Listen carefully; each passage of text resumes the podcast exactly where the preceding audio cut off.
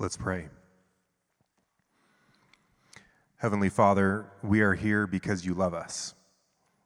You have set us apart to be your unique people, people who are unique from the world around us, even strange to the kingdom of this world. We are strange because we do not fear those who can kill the body but cannot kill the soul. Rather, we fear you, and you preserve our souls. We are strange because we are not confused about the chaos in the world. Rather, we have clarity that you are giving those who are opposed to you over to the destruction that lies waiting in their sin.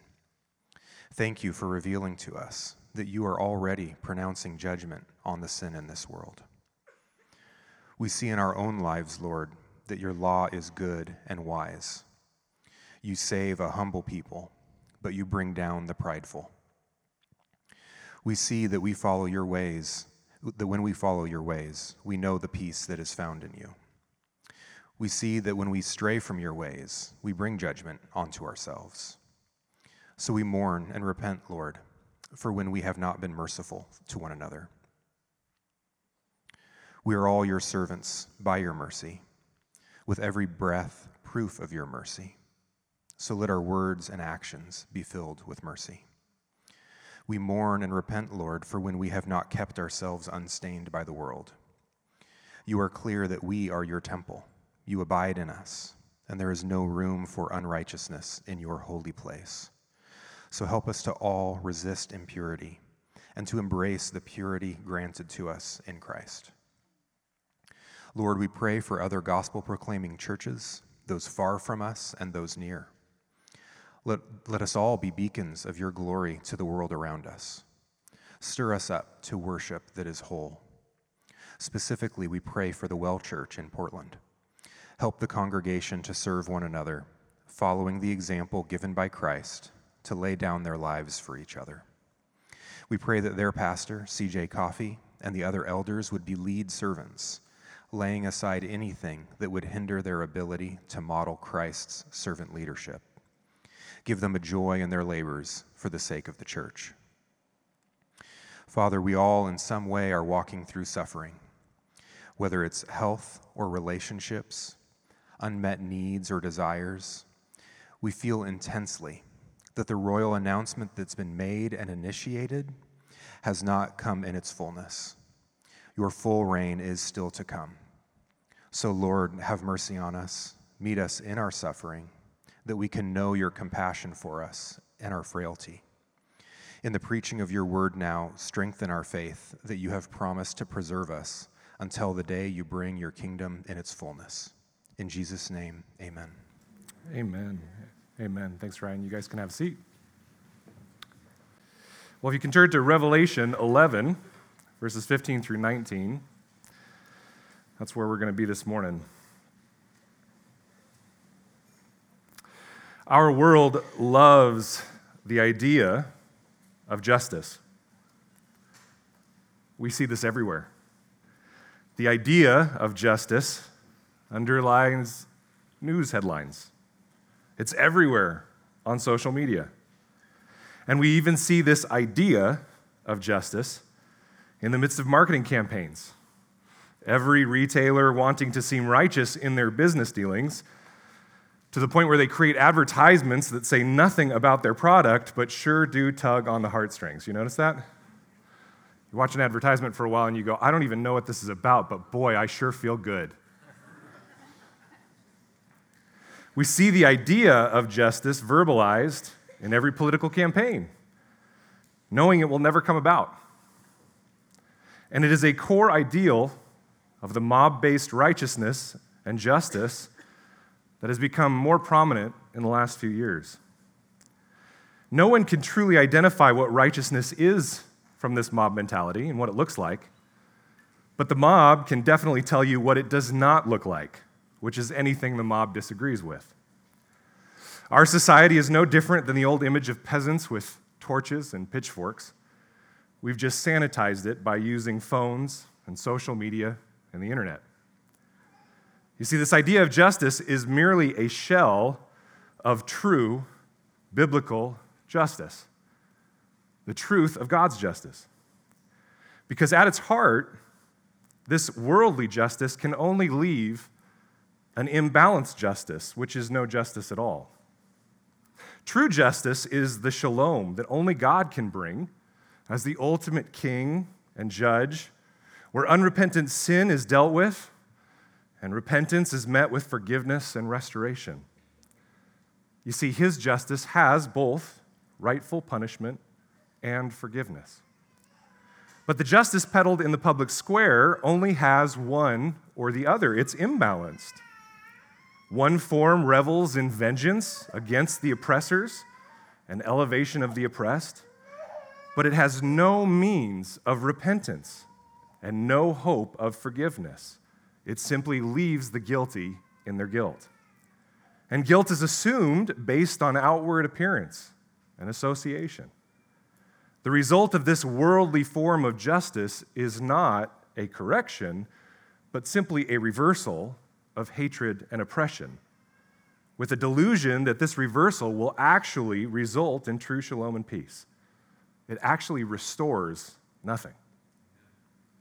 Now, I would love to say that this is not the case in the church, but across much of the global church, self professed disciples have been snared by the same alluring hook and are being dragged in the same direction.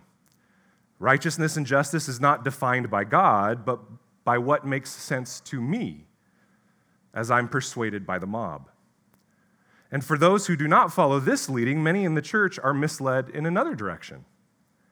Just as the world has taken hold of a supposed justice by way of embracing wrath without the possibility of forgiveness, much of the church has taken hold of a different perversion of justice by embracing forgiveness without repentance. Now, this, as the early church fathers proclaimed it, is a heresy called antinomianism, which preaches that sin can abound so that grace can abound all the more.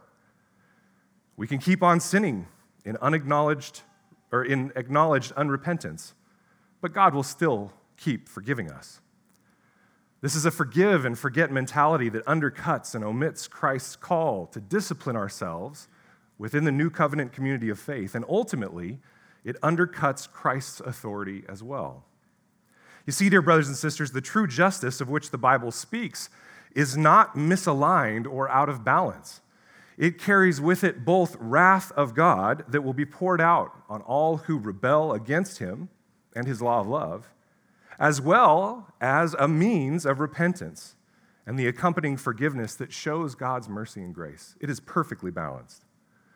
We dismantle and pervert this idea because ultimately we want to reign and pour out a false justice that places ourselves on the throne with all others worshiping at our feet. Praise God for the clarity of His word that cuts through our delusions and our foolishness to bring us the truth of righteousness and justice. And such is the case with our text this morning. We have experienced the first six trumpets and the interlude in which the church was given its marching orders to be God's prophetic witness through the gospel. And now we come to the seventh trumpet. But this last trumpet is interesting in what it reveals and what it doesn't reveal. Just as in chapter 8, we will be left with many questions and a lack of understanding of what's going on. There's not a ton of detail here. We're given hints and clues as to what is occurring, but we will intentionally be left with a thirst for more clarity and more information and more detail. What we are given, as with the seventh seal, is simply a glimpse into the immediate after effects of the resurrection and judgment of all humanity. We will not gain more clarity on this event until later chapters as we continue to wind through that corkscrew movement we've talked about in the midst of Revelation. But what we will see this morning what we will gather is enough of an understanding of what Christ's resurrection and judgment of humanity will accomplish. That it will lead us in worship of his perfect holiness and just reign. And it will cause us to yearn all the more for his kingdom to come in fullness. Because then, and only then, will true justice be accomplished and true shalom will be restored. What's interesting is most likely at that point, many of the people who are calling for earthly justice today will be very disappointed. Now, this future assured hope will give us, as it gave the first century Christians, an understanding that will cause us to stand firm in whatever chaos comes our way. We will understand that the balanced justice of God will come, the perfect justice that brings perfect peace. And so this morning, we will see that, ju- uh, we will see that Judgment Day will see justice accomplished and covenant consummated. We'll see that Judgment Day will see justice accomplished and covenant consummated. Let's go ahead and read our text in Revelation 11, verses 15 through 19. Bless you. Then the seventh angel blew his trumpet, and there were loud voices in heaven saying, The kingdom of the world has become the kingdom of our Lord and of his Christ, and he shall reign forever and ever. And the 24 elders who sit on their thrones before God fell on their faces and worshiped God, saying, We give thanks to you, Lord God Almighty, who is and who was, for you have taken your great power and begun to reign. The nations raged, but your wrath came, and the time for the dead to be judged, and for rewarding your servants, the prophets and saints, and those who fear your name, both small and great, and for destroying the destroyers of the earth. Then God's temple in heaven was opened, and the ark of his covenant was seen within his temple. There were flashes of lightning, rumblings, peals of thunder, an earthquake, and heavy hail. As the seventh trumpet is sounded, we first see the royal announcement of Christ's kingdom. The royal announcement of Christ's kingdom. There, just in verse 15. Then the seventh angel blew his trumpet. There were loud voices in heaven saying, The kingdom of the world has become the kingdom of our Lord and of his Christ, and he shall reign forever and ever. We finished up the first section of chapter 11, the interlude in which the church is seen resurrecting to the presence of God, and an earthquake comes upon the entire earth.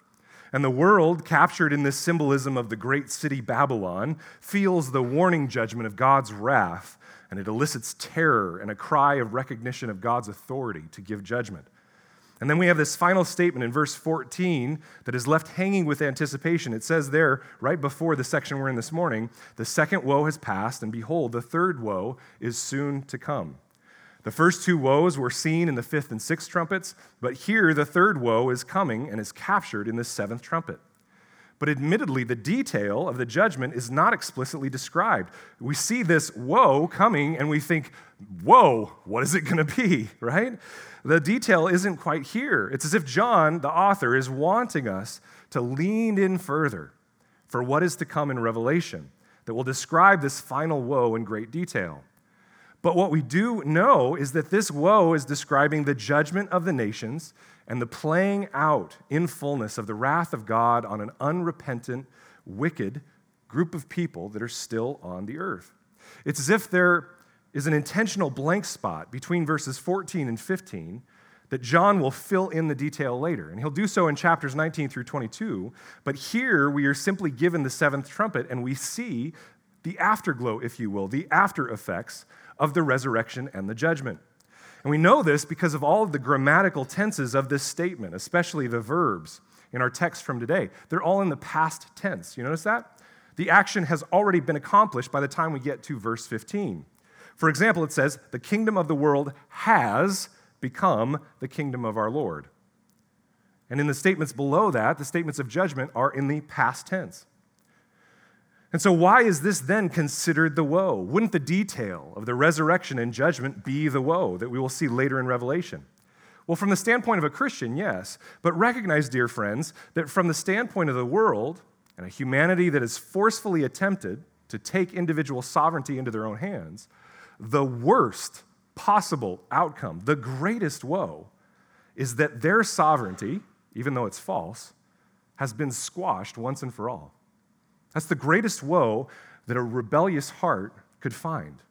The worst outcome is that the sovereign Lord, against whom they have been rebelling their entire life, is now very much materially the greatest authority in their life.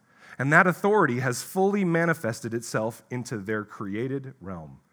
Imagine fooling yourself for 60, 70, 80, 90 years that you are the king and then it all goes away in an instant when you stand before the throne of Christ. could there be a greater woe to the rebellious heart? This announcement from the voices in heaven is making the royal declaration that the redemptive plan of God has come to fruition. Now, many self proclaimed Christians think the plan of God is centered upon themselves and God's plan for their life, that all of eternity was wrapped up into the moment they said the sinner's prayer. But that is a misunderstanding of God's redemptive plan. You see, He is the main character, and we are simply the extras that get the blessing and honor of participating in His grand drama of redemption. It is to this moment that all prophetic history points, this moment before us in our text. Think of the Davidic covenant that God promised to David and his offspring that we read earlier from Jeremiah. This is from Jeremiah 33 15 through 18. In those days and at that time, I will cause a righteous branch to spring up for David, and he shall execute justice and righteousness in the land. In those days, Judah will be saved, and Jerusalem will dwell securely. And this is the name by which it will be called The Lord is our righteousness. For thus says the Lord David shall never lack a man to sit on the throne of the house of Israel, and the Levitical priest shall never lack a man in my presence to offer burnt offerings, to burn grain offerings, and to make sacrifices forever. This is speaking of an eternal king, an eternal high priest, an eternal sacrifice. Those things can only be accomplished in the work of Jesus Christ on the cross. This promise of both a perfect king and a perfect priest, it only comes in Jesus. There is no work we can do on this earth that will accomplish this level of justice. And this is the purpose and plan of all history, friends, including our part in it. This place where God is the rightful Lord and King over his creation. And that could have only come from that same King being the perfect sacrifice for sin to pave the way for him to be exalted. God's rule that was pushed aside at the fall and at the entrance of original sin is pictured here as finally, once again, being established in the midst of creation. The way in which this happened and made it possible is in the next few verses. How does he execute the justice that is even in that promise in Jeremiah? It's spelled out in the next few verses. But here, just in verse 15, we see simply that it has been accomplished, it has occurred. It is a reality at this point that cannot be undone. It is final. We're standing here in our text today on the other side of that judgment, looking at it and understanding what it has accomplished. And the fact that it is final means God's exercised authority of judgment is final. There is no do over at that point. Now, this does not mean that God is not or has not been sovereign over the events of the world. It's not like he suddenly comes in to that position of kingship, never having been in authority before. That's not what this is saying. It means that in the original fall, he allowed mankind to hand over the kingdoms of the world and the authority of the nations that they had been given, that we had been given, to the very adversary of God, Ha Satan, that great serpent, Satan himself. And if you recall, Satan attempted to draw Christ into this rebellion by offering him the kingdoms of the world if he would simply cut off his allegiance to the Father. You recall this from Matthew 4 8 through 10. In Matthew 4 8 through 10, it says, Again, the devil took him to a very high mountain and showed him all the kingdoms of the world and their glory. And he said to him, All these I will give you if you will fall down and worship me. Then Jesus said to him, Begone, Satan, for it is, it is written, You shall worship the Lord your God, and him only shall you serve. Christ's response is faithfulness and allegiance to the Father. The end result is that Christ does receive the nations, but he does so not to his own glory, but to the glory of the Father, to the glory of the triune God. The original hearers of Revelation 11 would be tempted, as many of us are today, to give in to the draw of the world, just as Satan tempted Jesus, to give in to the kingdoms of the nations, to feel at home in this present kingdom of darkness, rather than to withdraw from it and instead stand firmly in God's kingdom while being a missionary and ambassador here in this world. The hope that this assurity provides that one day the kingdom of the world will become the kingdom of our Lord, this provides an assurance that would have given the first century Christians as well as it gives us endurance in our allegiance to Christ, even when the world is upside down. But it would also give them confidence in the goodness of God For it's hard to see the goodness of God when you are suffering, and those in the world are suffering.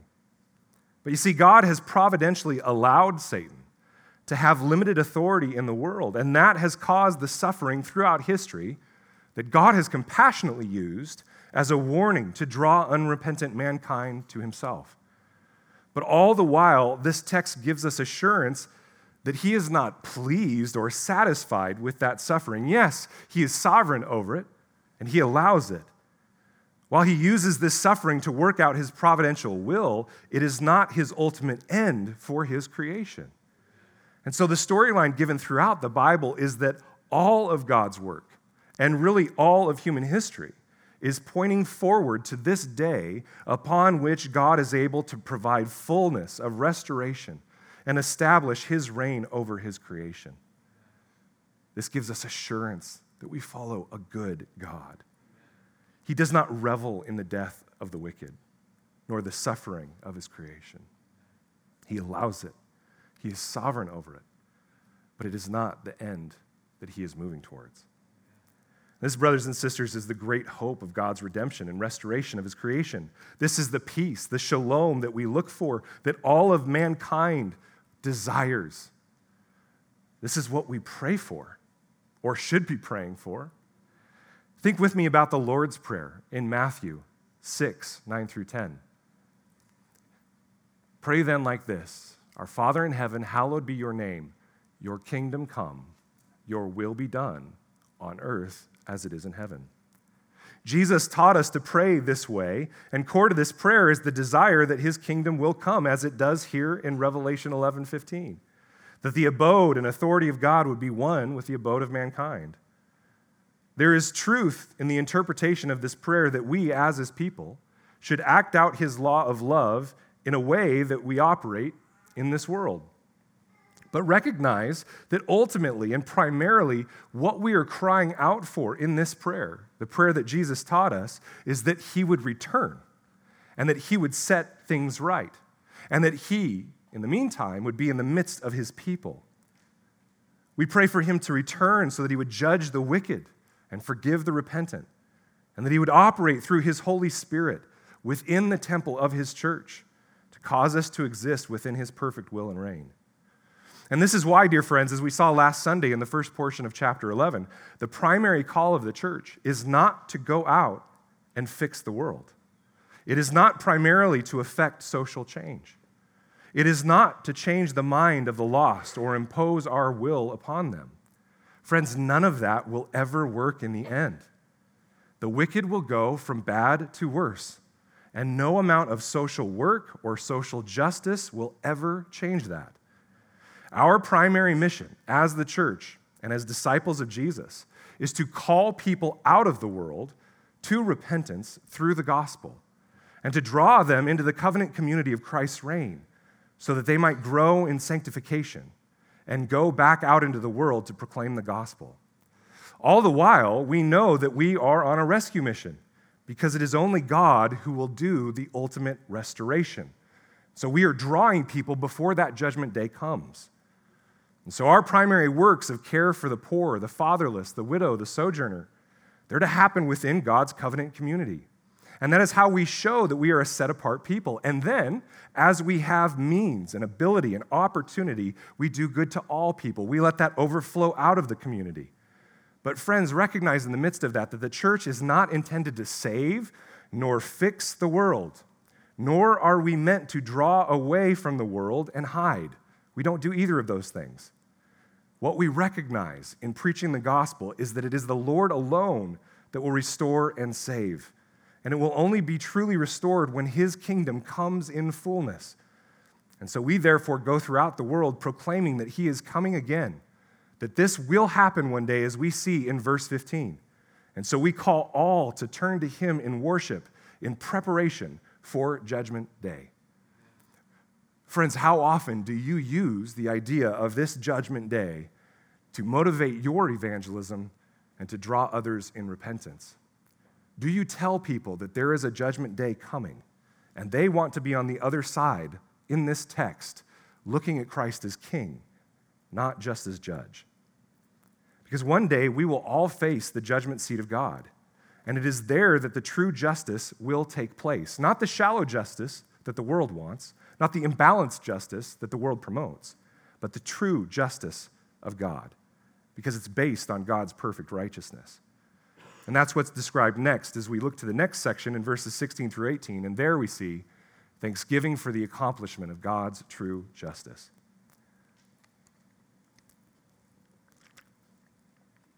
Thanksgiving for the accomplishment of God's true justice.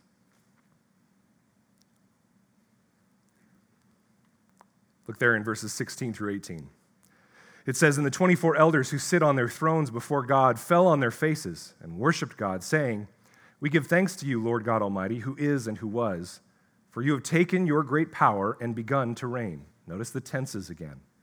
The nations raged, but your wrath came, and the time for the dead to be judged, and for rewarding your servants, the prophets and saints, and those who fear your name, both small and great, and for destroying the destroyers of the earth. If verse 15 is the announcement of what has happened, that the Lord's kingdom has come, this next three verses is the explanation of how it has happened. How is it that the authority of our Lord and his Christ has fully come to bear at this time? How has his kingdom come?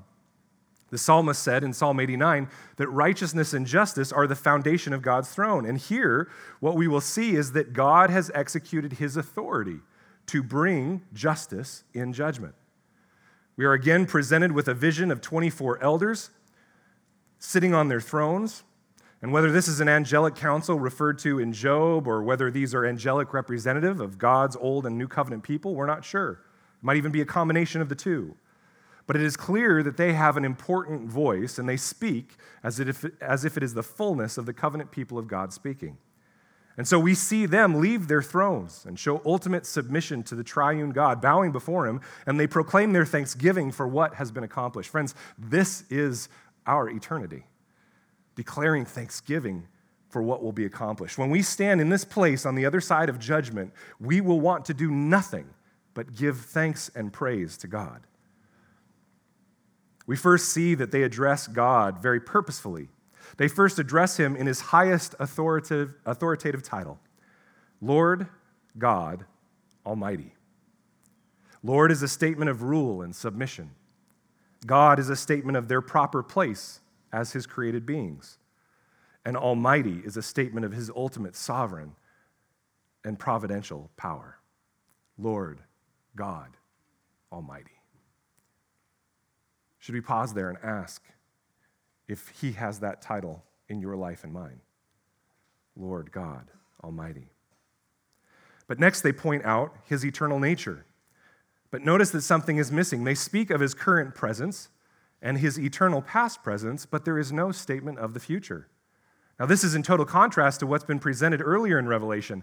Uh, we can look at this next slide and see uh, in verses uh, 4 and 8 of chapter 1 and chapter 4, verse 8. In all of those cases, when Jesus is described, it's him who is and who was and who is to come, who is and who was and who is to come, the Almighty.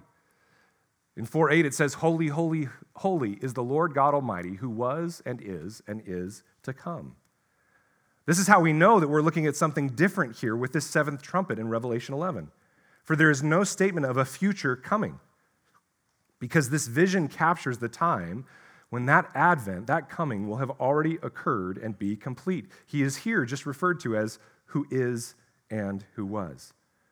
And it is in that coming, the next phase, phrase states that God has used his power to begin to reign in his fulfilled kingdom. When we stand at this point, the future will have already arrived in that moment. There is no more study of the last things because the last things will have happened. The voices then declare how he has taken his great power. In other words, how he has exercised his sovereign authority. He did this through the balance of his justice that contains both forgiveness for the redeemed and judgment for the unrepentant. We see the vision as if we are standing on this backside of judgment, and we see here that he poured out his wrath on the rebellious nations who raged at his authority.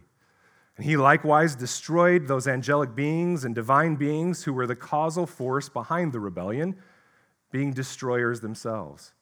And he grants forgiveness and eternal life only by his mercy and grace to those undeserving elect whom he has rescued from his wrath by the blood of his Son. And this declaration of thanksgiving is very much in the structure and spirit of a victory song, similar to what we've already seen in Revelation. You can also think of it as modeled after the victory song of Moses, after God defeated the Egyptian enemies of Israel. Notice this victory song of Revelation 11 has the balance of justice in both the redemption of God's people and the wrathful judgment upon those who would rather stand in their rebellion, even in the midst of terror, as we saw in verse 13, rather than submit to the covenantal authority of God. So let's unpack each of these in our Revelation text. First, we see the various, very obvious link to the well known messianic psalm, Psalm 2, that the nations raged. Would you turn there in your Bible with me to Psalm 2? Keep your finger in Revelation. We'll come back quickly. But go to Psalm 2.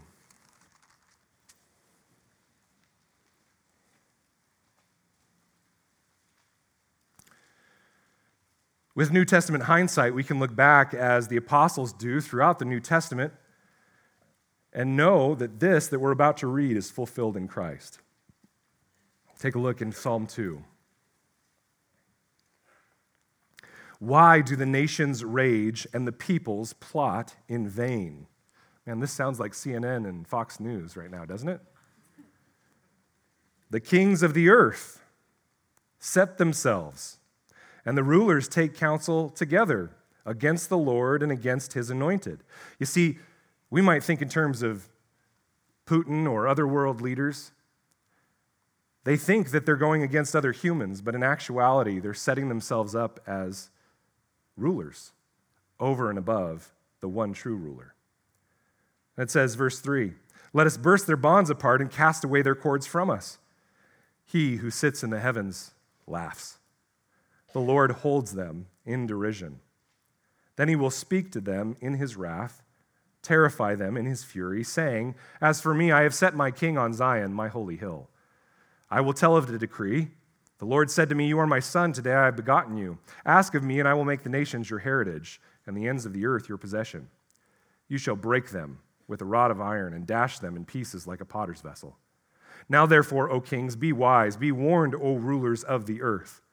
Serve the Lord. And remember, it's Yahweh behind that word Lord there. Serve the Lord with fear and rejoice with trembling. Kiss the Son, lest he be angry, and you perish in the way, for his wrath is quickly kindled. Blessed are all who take refuge in him. Going back to Revelation 11, we see that the nations, in the time between Psalm 2 and the judgment day that will come, the nations have never repented. The kings of the earth have taken counsel from only themselves, and it has led to their demise. They've repeated the same stupid history over and over and over again. And rather than turning in worship to the ultimate authority from whom their authority is derived, they have continued in their rebellion, setting themselves up as ultimate ruler. And so the words of the psalmist have proven true. God is angry at their rebellion and lack of repentance, and his wrath will be kindled, and they will perish in the way, and those who follow them. Friends, this is the fate that awaits every person who refuses to submit themselves to the lordship of Christ. One might think they are holding off judgment, but every time you refuse the lordship of Christ, every moment, every Sunday, you are simply storing up judgment for yourself. Paul sums this same thing up when he says this in Romans 2 5. But because of your hard and impenitent heart, you are storing up wrath for yourself on the day of wrath when God's righteous judgment will be revealed. If you are hearing this sermon this morning, here in the building or even online, and you have not given your life over to the Lordship of Christ, if you are your own authority, picking and choosing what you think the Bible should say, and disagreeing with his rule and reign and law of love, existing within your own kingdom, this is your fate at Judgment Day. So I beg of you, turn to Christ and repent. All those who refuse the lordship of Christ will stand amidst his wrath on Judgment Day. Second, though, we also see this wrath coming to bear on the destroyers of the earth. Our immediate context within Revelation recalls to mind Revelation 9, where we saw the demonic hordes led by the ultimate destroyer, Abaddon or Apollyon, which are the names in both Greek and Hebrew that mean destroyer. This phrase is meant to encapsulate the final judgment that will come upon all the angelic and spiritual beings who rebelled against God's reign. And we will see great detail on this topic as we come closer to the conclusion of the book. But in the meantime, we can simply trust that the destroyers, including Satan and his minions, and death itself, the greatest destroyer, will all be conquered under Christ's power. They will be destroyed and have no impact on his creation ever again. And then, sandwiched in between these two punitive judgments, destroying the destroyers of the earth, and wrath coming upon the nations that rage. Between these two pieces of bread, if you will, in judgment, we have the center. We see that God will reward those who are his own. And this is not a reward that comes from our merit. There is nothing we can do, there is nothing we can earn. This includes the prophets and saints and those who bear prophetic witness to his gospel and those who fear the name of God. And fear here is to give authority as a child would to a parent or a citizen would to a king. And the good news is that there is no hierarchy in who he rewards, but he re- will reward both small and great in the kingdom of God. You see his justice being poured out even in this, his perfect, balanced justice. Notice that the reward of God's people is the center of this judgment sandwich, if you will. Not to demean it all, but that's what it seems like. On either side of the judgment of wicked mankind and wicked angels, uh, in the center, we have this forgiveness. And this is the reason that every person who exists in God's kingdom will be content with their reward. When we see the wages of our sin is death, and what we deserve is eternal separation from the very God whom we have rebelled against, we will be eternally grateful and thankful, as these loud voices are, for the reward that we do not deserve, but have merely been given because of the grace of our Creator. See, friends, we don't deserve the forgiveness that we have been given, and that is why our thanks will ring throughout all eternity. We did not deserve it, and yet by your grace you gave it to us had a great conversation with my kids the other night. And it was really interesting. It's cool to see the cogs kind of click and the things click in for them. And one of the things that came up was what will happen to those who don't follow the lordship of Christ. And one of my kiddos looked at me with horror on their face and they said, Wait, I think I understand. Everybody who doesn't follow Jesus is going to end up away from God and in hell.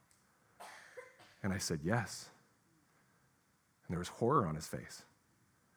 And he said, Why aren't we telling more people? I wonder if we as adults have forgotten that truth. Or maybe we just don't believe it. We say we do, but functionally we don't. You see, all of humanity deserves eternal destruction. By God's grace, He has replaced our rebellious heart with His Spirit and He has converted us to be His people with an affection for His reign in our lives. And this could have only been accomplished by Christ, substituting Himself in our place under the wrath of God that was meant for us, but was poured out on Him as a scapegoat and a purifying sacrifice on the cross of Calvary. And when we are confronted with our sinful hearts and actions, we recognize that we deserve the same destruction meted out to the wicked. But the graciousness of Christ has spared us from what we deserve. The reward of eternal life and existing in the presence of our Creator, the source of all life and love, that is what we will be given, and that is all we will need. And the knowledge that that is awaiting us by God's grace and not our own merit is what should drive us to be evangelists preaching the graciousness of God. You see, friends, God's justice unlike the false notion of justice we look for in this world, is perfectly balanced. It is based not on any one individual's self centered view of justice, nor on any mob's misappropriated authority to bring justice, but it's based upon God's just character that is transcendent. His character is above any impurity that could taint his righteousness. It has consequences for rebellion against his set law, and it has gracious forgiveness for those who repent and lay down their authority at the base of the throne of Christ. This is why the throne of God is founded in righteousness and justice, because it has the balance of forgiveness and judgment for sin. It was this eternal forgiveness and vindication of persecution that would have been salve to the wounds of the early church as they suffered martyrdom far worse than we can imagine here in the United States. And as they cried out to God, How long, O Lord? In this section of Revelation 11, we are seeing the very answer of God in mercy and grace to the prayers of the martyred saints across the ages, but specifically from Revelation 6:10.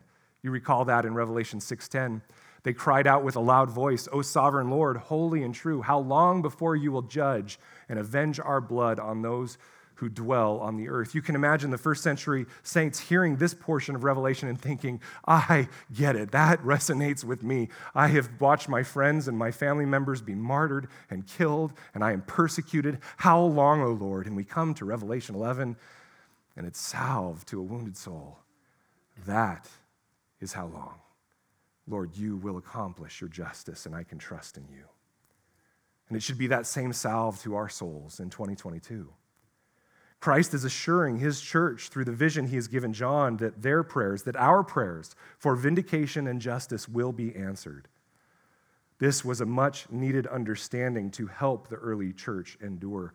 But notice that rather than taking the frustration of all the pent up anger because of the persecution and because of the injustice in the world, there's not a glorying in the death of the wicked.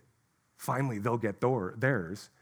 But no, there is a sadness, there is a brokenheartedness at the fact that what awaits sinners is eternity in hell. David even said this in one of his Psalms. He said, I have all this anger towards my enemies, and then I remembered their end. This compassion should drive us, as we've been seeing over the last few chapters, to take the gospel to the world.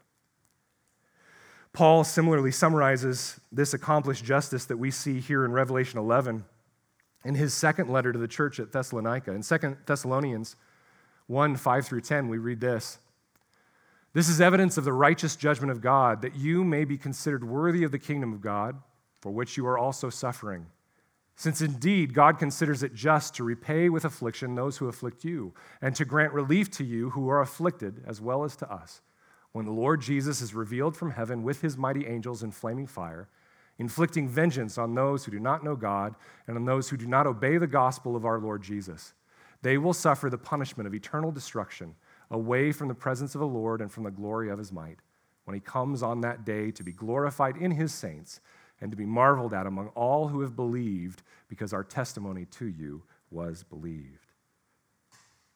The early church may have felt forgotten Maybe you feel the same at times, wondering if the Lord will stay true to his covenant. But Jesus is assuring the church here that his promises will come to pass. And the final portion of the vision assures the church that he will not forget his covenant promises. For in this last section of our text today, we see the sign of God's consummated covenant. The sign of God's consummated covenant. This is in verse 19. In verse 19, we read Then God's temple in heaven was opened, and the ark of his covenant was seen within his temple. There were flashes of lightning, rumblings, peals of thunder, an earthquake, and heavy hail. You probably remember this Ark of the Covenant as the central fixture in the tabernacle and later Solomon's temple, or at least you remember it in the Indiana Jones movie, one or the other. It was the place where the Shekinah glory of God, the tangible presence of God, dwelt among his people. Its lid, which bore two angelic beings with wings outstretched, was referred to as the mercy seat, as God's throne on earth, and as the footstool of his heavenly throne room. It was seen as a visible sign that God dwelt with his people, even to the point that it was wrongly worshiped at a certain point in an idolatrous sense. But it was especially known for a few other things which help us understand the importance of its sighting in this vision. Let me give those to you. First, it was the holding place of the written covenant of God's relationship with his people. It held a jar of manna, the budding rod of Aaron, and the tablets of the Ten Commandments. All of these were to be signs to the people of God that he would remain faithful in his covenant promises.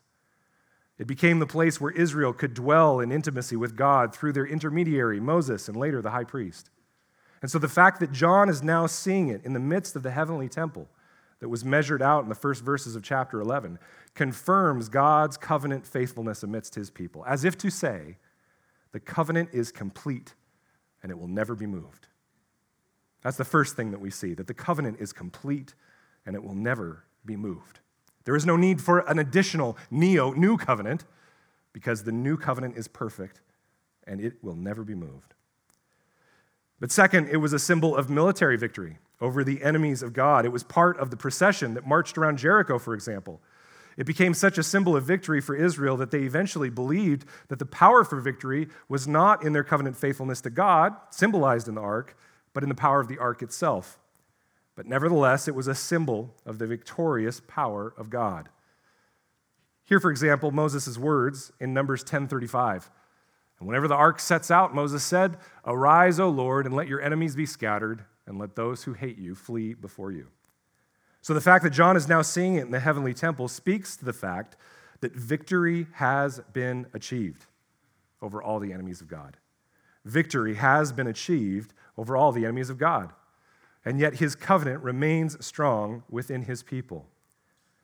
His covenant remains strong. The covenant is complete, will never be moved, and victory has been achieved over all the enemies of God.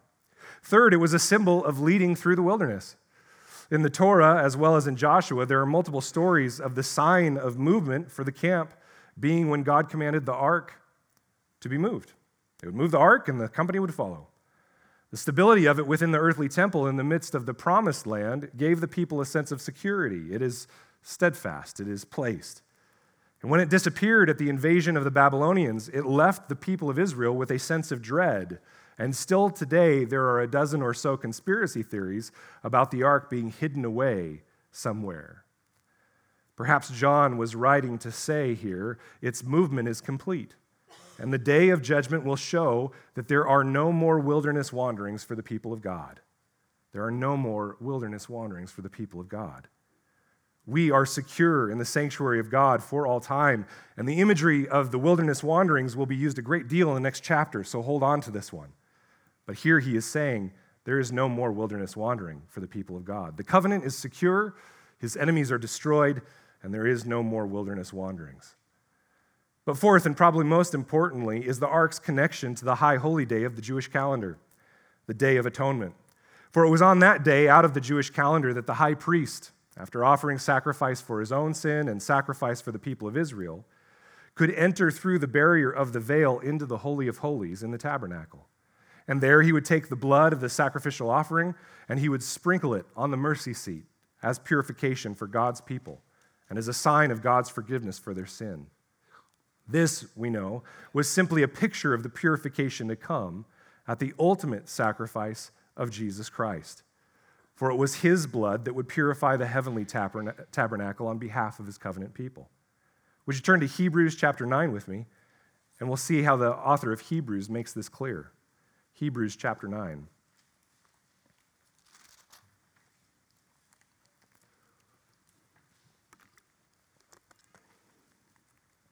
Starting in verse 18 through 28.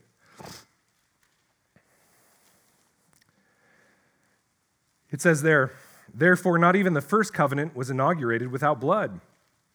For when every commandment of the law had been declared by Moses to all the people, he took the blood of calves and goats, with water and scarlet wool and hyssop, and sprinkled both the book itself and all the people, that book being the covenant, saying, This is the blood of the covenant that God commanded for you. And in the same way, he sprinkled with the blood both the tent and all the vessels used in worship. Indeed, under the law, almost everything is purified with blood, and without the shedding of blood, there is no forgiveness of sins.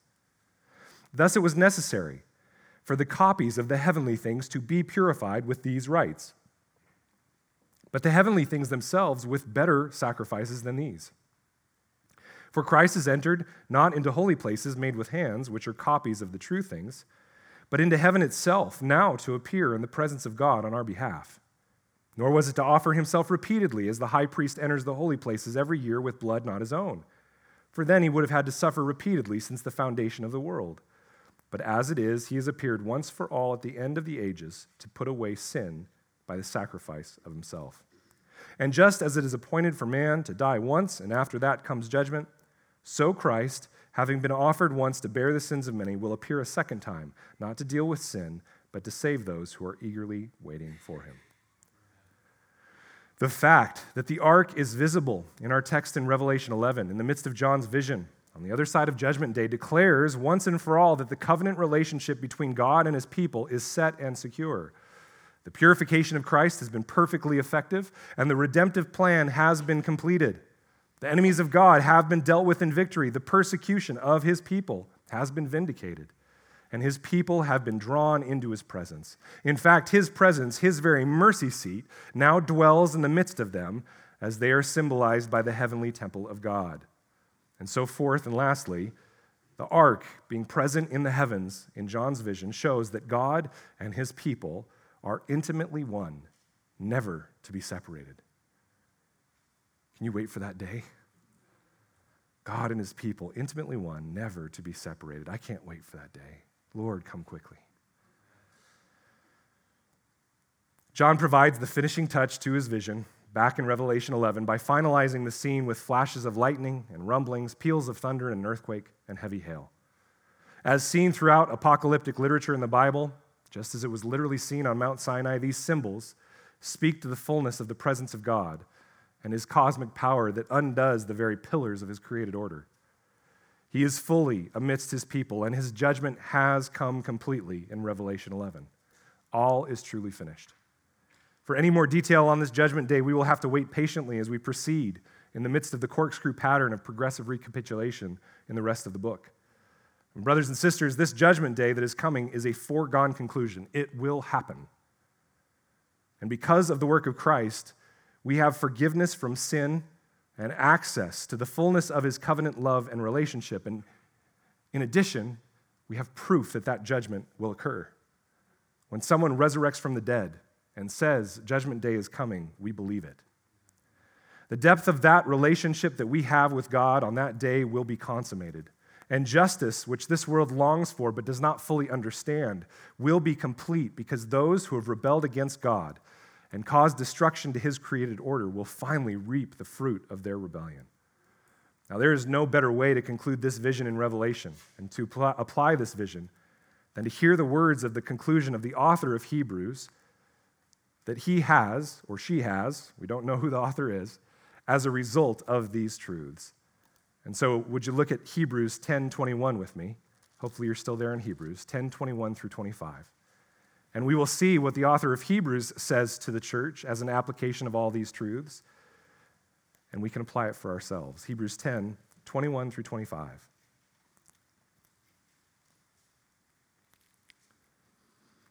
Let's actually start in verse 19. Therefore, brothers, since we have confidence to enter the holy places by the blood of Jesus, by the new and living way that he opened for us through the curtain, that is, through his flesh, and since we have a great priest over the house of God, let us draw near with a true heart in full assurance of faith, with our hearts sprinkled clean from an evil conscience and our bodies washed with pure water. Let us hold fast the confession of our hope without wavering, for he who promised is faithful.